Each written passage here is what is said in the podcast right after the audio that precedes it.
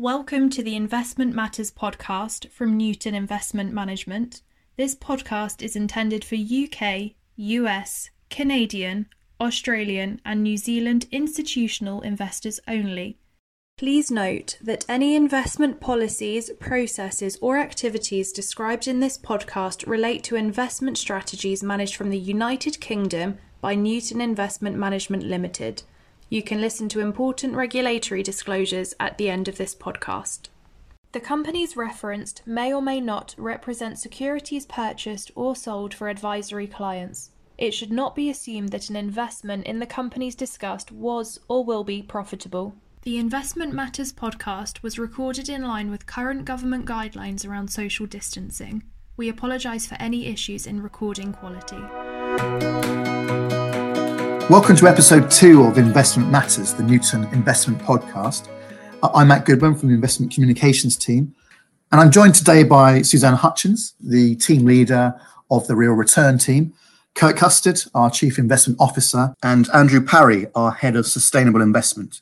We're going to continue looking today at the, uh, the fallout from the coronavirus pandemic uh, and looking at some of the trends that may be uh, started, accelerated, or even ended by the by the pandemic. Curt, can you talk us through some of the trends that we're seeing being accelerated perhaps as a result of the pandemic?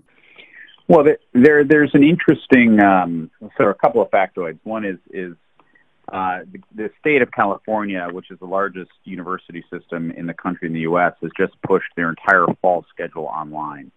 All right, now that's that's I'm going to say 100,000 plus people have just had their whole educational process changed, right? And and people are now beginning to realize that you know online is now de facto um, for for a whole host of things. Telemedicine is another really good example. So I think those trends are going to continue, and and the COVID situation has um, has accelerated them pretty dramatically. Um, and it, it's going to create it's going to create different business models that are out there because obviously the cost basis now changes, you know, massively. I mean, if your doctor doesn't have to go into a doctor's office uh, and can just you know Skype you from home, uh, equally if your professor can teach a kid in India as well as they can teach a kid in California. Um, so all these things are, have really upended uh, a lot of the traditional ways that that we've thought of things and it's it's very exciting. Um, I, I think it's pushed you know these online trends all the all the more strongly. Uh, Suzanne, do you see any areas where you're seeing differences in the way you're approaching investment? Are there sort of new ideas that are throwing themselves up in the in the current environment for you? Most definitely, um, particularly in the areas of sustainability and companies that um, you know um, are going to actually benefit from sort of the post-COVID crisis. I think that um, you know there there will be a much greater acceleration towards um, making sure that companies um, have got policies around climate change, around environmental issues, around social issues as well. Same question to Andrew. I mean, we're unearthing lots of uh, opportunities. Are, are there anything in particular there that you're you're seeing that maybe is, is something that wasn't there perhaps 12 months ago? Well, I think there's um, two two elements to what's changing. There's a push and there's a pull. There's an increasing regulatory pressure, uh, you, know, you, know, particularly in Europe, but but also um, generally around the world for investors and companies to get greener and more more responsible. And, and I think sometimes it's really fascinating to look at the opportunities in industries in transition. You know, at uh, industries like steel and cement, which are incredibly carbon intensive.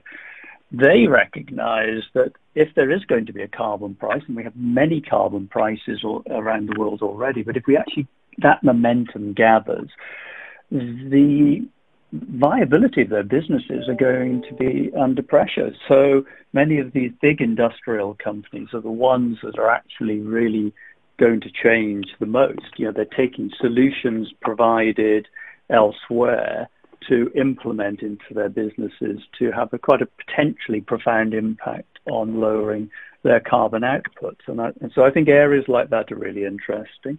Food, and the way that we consume food is um, is changing. We have this the rise of plant-based foods, which is not just about health eating, because some of them aren't quite as healthy as they should be at the moment, but it's about taking the pressure off the, uh, of the uh, agricultural meat-based uh, diet that we have that is causing all sorts of other consequential issues. Um, you, know, vegetarianism now is uh, is quite fashionable um, amongst the young. I think in in apparel, there's a lot more focus on issues like sustainable uh, uh, sourcing. You know, the way that uh, people in the supply chain are treated, particularly women in the developing world uh, about the use of water in manufacturing, and uh, but also fast fashion and challenging companies about do we need to bring out new fashions every 48 hours? You know, so I think people are beginning to change their attitudes to consumption.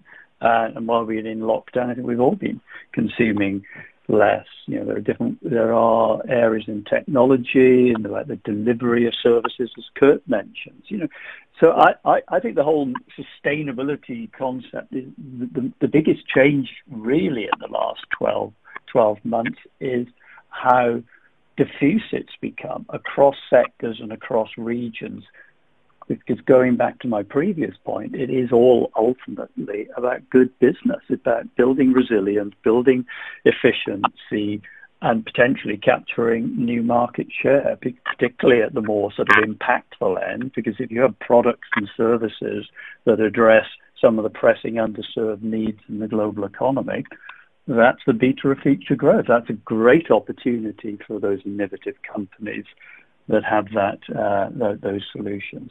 So now I'm, I'm very positive about the changes, and you know, out of every great crisis, uh, does emerge opportunities.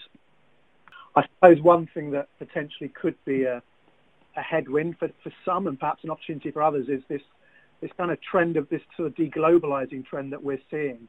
Um, I mean, do you think this this move to bring supply chains home is that going to be an issue for a lot of sectors, a lot of companies? Yeah, particularly the tech sector. Um, you know, there's there's two sort of clouds on what is would otherwise be an extremely bright future for tech. Uh, firstly, it's the supply chain situation. The tech is probably the most global in terms of the supply chain. You get parts from all over the world. Uh, if people recall the the rare earths uh, potential issue that came up a few years ago, um, yeah. where you need you know these, these various apparently not very rare minerals, but but to to you know, make uh, various chips, et cetera, and they're only found in a few places. You know, that, that is a weapon from a geopolitical perspective uh, that may get used. Uh, you've seen the Trump administration now restrict the, the, the uh, shipment of um, uh, semiconductors back to Huawei in, in China. Um, you know, obviously that's, you know, another example of saber rattling going on. So I think tech is, is, is threatened from that perspective. And then they're also threatened from a regulatory perspective. I think Andrew mentioned earlier that, you know, some of these companies are now becoming so big that, that they have, you know, either de facto or explicit monopoly power. Uh, and, and I would expect that if you, uh, either coming out of Europe or, or coming out of a, a change in the administration in the U.S., you might be see some some increased regulatory scrutiny. Yeah, absolutely. Um, anything else? I mean, we've talked a bit about medicine already. Um, what you know, what do you think will happen? We've got a, obviously a, a, big situation that we've already talked about with the, the race to find a vaccine, antibody tests. Um, do you see issues there, Curt, in terms of how how that's going to play out in, in, in different countries and, and in the sector? Well, well, you know, I was going to mention this earlier, but if, you, if we, if we want to have an experiment about whether uh, the the tensions between the U.S. and China are going to play out.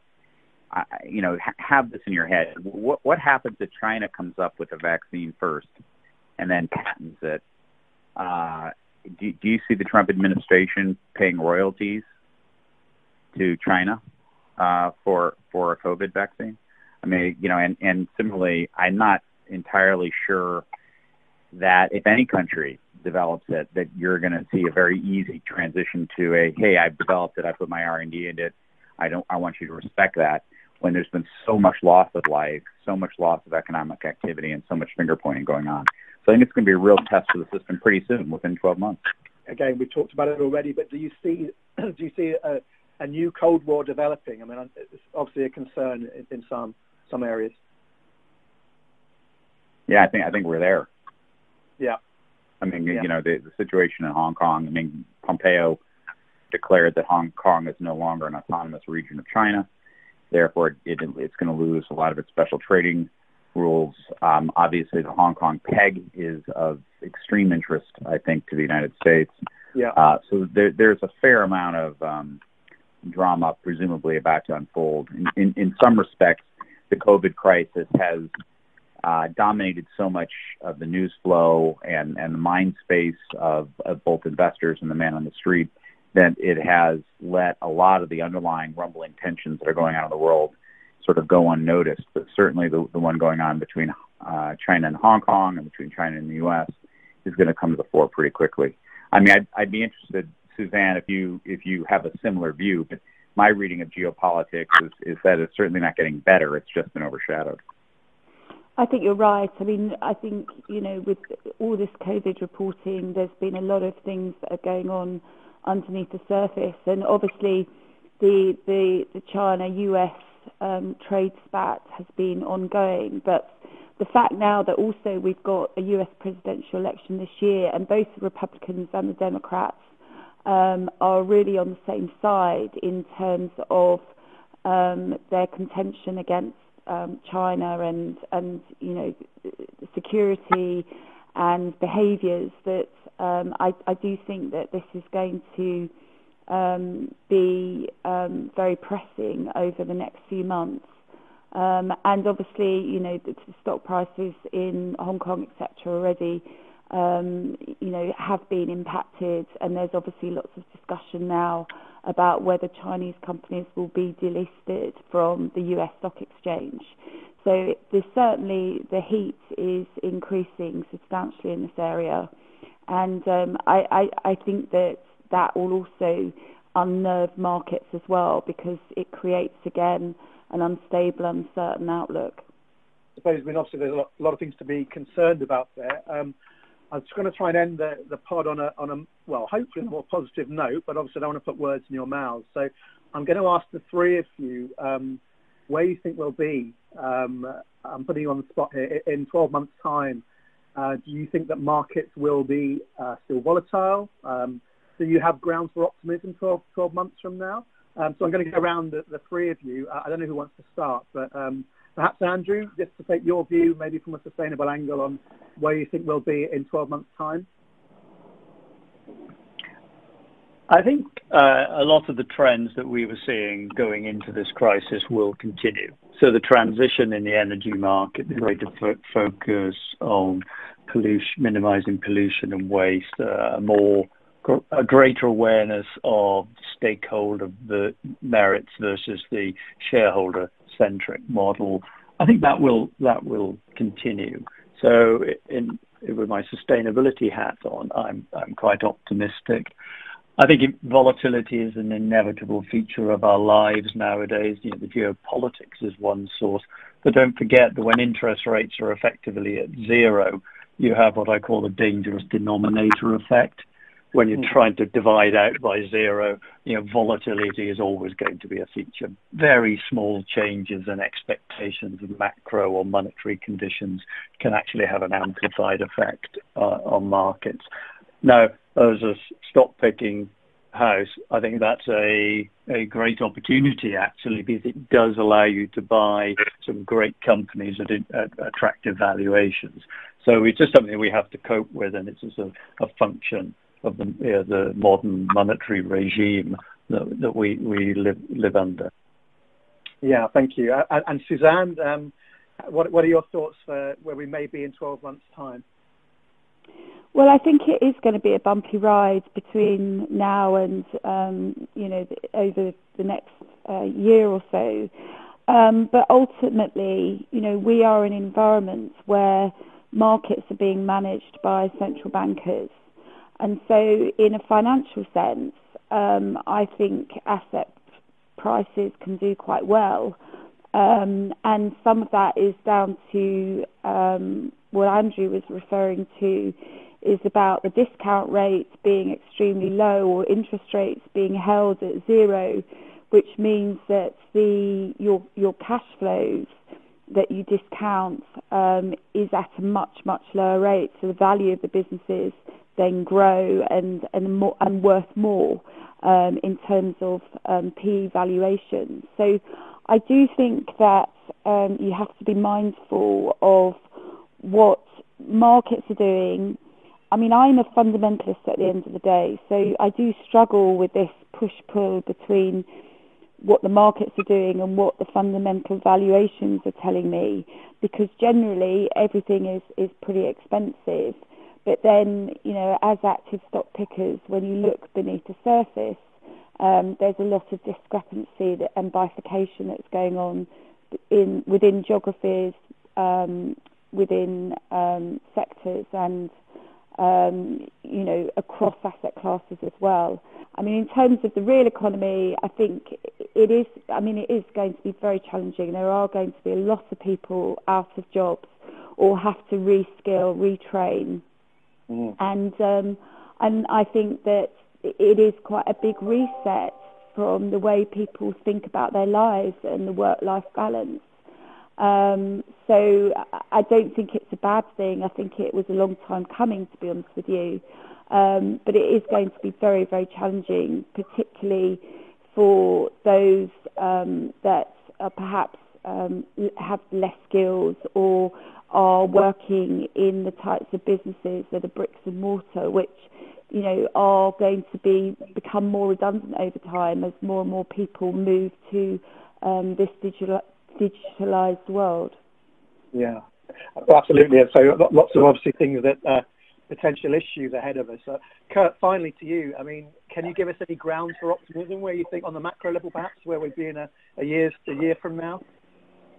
No, I think we're probably not going to see a recovery to pre-COVID levels of economic output the latter half of 21. Um, I'm not convinced, and there are some economists that are running around saying that it's going to be a V-shaped recovery because all the gig economy workers are going to go out and start digging again.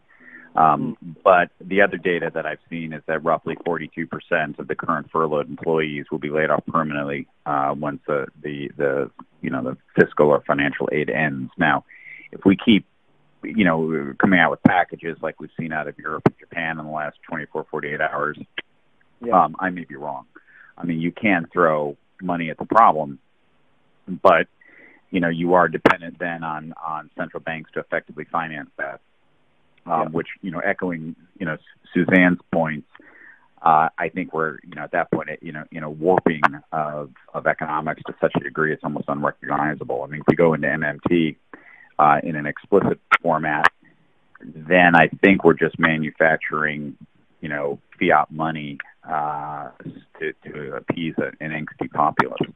Um, the other, so so from from that perspective, I think you know we have at least probably 18 months till we get to get back to a level of economic output that looks resembles the historic level of economic output that we were at. Um, I think markets, to Suzanne's point again, will behave differently. I think what you're likely to see uh, is uh, a period of volatility where you're going to see the marketplace get you know over enthusiastic about official policy measures. So we're going to see it coming out of you know if we get a correction, we'll get some statement out of the ECB, the Fed, the BOE, whatever that says, hey, you know what, we're going to do this new thing to boost the markets. They will then rally. Then they'll realize the economic fundamentals aren't there. They'll correct, uh, and then they'll rally for financial reasons. Um, you know, it's all a bit warped, but I think that's the, the likely path that we'll we'll see. I'd expect a correction. You know, if I if you want to stick my neck on the line, I'll, I expect a correction as you close into the, the last half of this year, uh, mm-hmm. when we start to see the impact of a potential second wave of COVID, coupled with flu season, coupled with the acknowledgement that a lot of the layoffs that had happened previously uh, are looking a little bit more permanent. Okay. Well, uh, yeah, quite sobering words there, but let's hope uh, let's hope for the best as we as we go forward. Uh, I just want to thank all of you. Thanks very much, uh, Andrew, uh, Suzanne, and Curt. Um, and uh, we'll speak to you all again soon.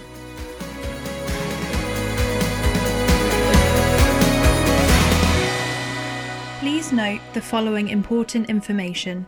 Your capital may be at risk. The value of investments and the income from them can fall as well as rise, and investors may not get back the original amount invested. This podcast is a financial promotion. Material in this podcast is for general information only. The opinions expressed in this podcast are those of Newton Investment Management Limited and should not be construed as investment advice or recommendations for any purchase or sale of any specific security or commodity. Any reference to a specific country or sector should not be construed as a recommendation to buy or sell in this country or sector. Compared to more established economies, the value of investments in emerging markets may be subject to greater volatility due to differences in generally accepted accounting principles or from economic or political instability or less developed market practices. Where a portfolio has exposure to hedge funds, gold, private equity, and property via publicly quoted transferable securities, there are additional risks associated with these sectors. This podcast is issued by Newton Investment Management Limited the Bank of New York Mellon Centre, 160 Queen Victoria Street, London, EC4V4LA, registered in England, number 01371973. Newton Investment Management Limited is authorised and regulated by the Financial Conduct Authority, 12 Endeavour Square, London, E20 1JN, and is a subsidiary of the Bank of New York Mellon Corporation. The Newton Investment Management Group is used to collectively describe a group of affiliated companies that provide investment advisory services under the brand name Newton or Newton Investment Management. Investment advisory services are provided in the United Kingdom by Newton Investment Management Limited and in the United States by Newton Investment Management North America LLC. Both firms are indirect subsidiaries of the Bank of New York Mellon Corporation. BNY Mellon. Newton Investment Management Limited is registered with the SEC as an investment advisor under the Investment Advisors Act of 1940. Newton Investment Management Limited's investment business is described in Form ADV Part 1 and 2, which can be obtained from the sec.gov website or obtained upon request. Personnel of certain of our BNY Mellon affiliates may act as 1 registered representatives of BNY Mellon Securities Corporation in its capacity as a registered broker dealer to offer securities. 2. Officers of the Bank of New York Mellon, a New York chartered bank, to offer bank maintained collective investment funds. And 3. Associated persons of BNY Mellon Securities Corporation in its capacity as a registered investment advisor to offer separately managed accounts managed by BNY Mellon investment management firms, including Newton. Certain information contained herein is based on outside sources believed to be reliable, but their accuracy is not guaranteed. Unless you are notified to the contrary, the products and services mentioned are not insured by the FDIC or by any governmental entity and are not guaranteed by or obligations of the Bank of New York or any of its affiliates. The Bank of New York assumes no responsibility for the accuracy or completeness of the above data and disclaims all expressed or implied warranties in connection therewith. Copyright 2020, The Bank of New York Company, Inc. All rights reserved. In Canada, Newton Investment Management Limited is availing itself of the International Advisor exemption in the following provinces Alberta, British Columbia, Ontario, and Quebec and the Foreign Commodity Trading Advisor exemption in Ontario. The International Advisor exemption is in compliance with National Instrument 31 103, registration requirements, exemptions, and ongoing registrant obligations. In Australia and New Zealand, this podcast is for Australian wholesale clients and New Zealand wholesale investors only and is not intended for distribution to, nor should it be relied upon by, retail clients. This information has not been prepared to take into account the investment objectives, financial objectives, or particular needs of any particular person. Before making an investment decision, you should carefully consider, with or without the assistance of a financial advisor, whether such an investment strategy is appropriate in light of your particular investment needs, objectives, and financial circumstances. Newton Investment Management Limited is exempt from the requirement to hold an Australian financial services licence in respect of the financial services it provides to wholesale clients in Australia and is authorised and regulated by the Financial Conduct Authority of the UK under UK laws, which differ from Australian laws. Newton Investment Management Limited is authorised and regulated in the UK by the Financial Conduct Authority, 12 Endeavour Square, London, E20 1JN. Newton is providing financial services to wholesale clients in Australia in reliance on ASIC Corporation's Repeal and Transitional Instrument 2016 forward slash 396, a copy of which is on the website of the Australian Securities and Investments Commission, www.asic.gov.au. The instrument exempts entities that are authorised and regulated in the UK by the Financial Conduct Authority, such as Newton, from the need to hold an Australian financial services licence under the Corporations Act 2001 for certain financial services provided to Australian wholesale clients on certain conditions. Financial services provided by Newton are regulated by the Financial Conduct Authority under laws and regulatory requirements of the United Kingdom, which are different to the laws applying in Australia. Newton is providing financial services to wholesale investors in New Zealand in reliance on the safe harbour regime under the Financial Markets Conduct Act 2013, Schedule 1, Part 3.